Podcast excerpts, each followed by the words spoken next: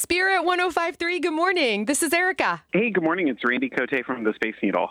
Randy, I always look forward to our annual chat. How you doing? I'm doing great. I'm actually standing at the base of the Space Needle watching our crews install all the lights and pyrotechnics on the tower to get ready for Saturday night. So Oh, we're, goodness. we're getting excited. I am excited with you, and we hear there's a first that's going to be happening this year, Randy. Correct. Yes, we for the first time ever are adding drones to New Year's at the Needle. So at midnight, actually a little before midnight, 200 drones are going to take off from uh, just north of the Space Needle. We're partnering with a company called Sky Elements. They're quickly becoming the the pros at this sort of drone light display all over the country, and they're working with us to bring this magic to the show. So 200 drones flying between 200 and 400 feet, so right next to the Space Needle for the first time ever, choreographed with the music and the lights and the pyrotechnics. It's it's going to be incredible. It sounds like the place to be on New Year's Eve. Where's the best place to watch the show? So I would say it's it's kind of a toss up between two spots. So you can watch on TV, so on King 5 or streaming on king5.com, you can watch the, the broadcast starting at 11:35. And then in person, the best place to watch is here at Seattle Center. So I think that's our other big news is that crowds are invited back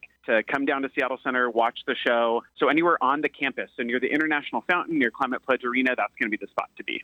Just the word crowds kind of brings a smile. How do you and your crew feel about having more people this year and getting back to normal? We're super excited. I think that, you know, this is our 31st annual New Year's at the Needle. We kept the tradition going even with a, a fully virtual show to ring in 2021 and a hybrid show to ring in 2022. So we're just super excited to have the tradition back in full force and to celebrate that with the new edition of drones in our 60th anniversary year is just incredible. So excitement is the, the number one feeling right now. Oh, Randy, thank you so much for being with us on Spirit 1053 and happy, happy new year to you and yours. Happy New Year to you too. Thank you so much. We'll see you at midnight.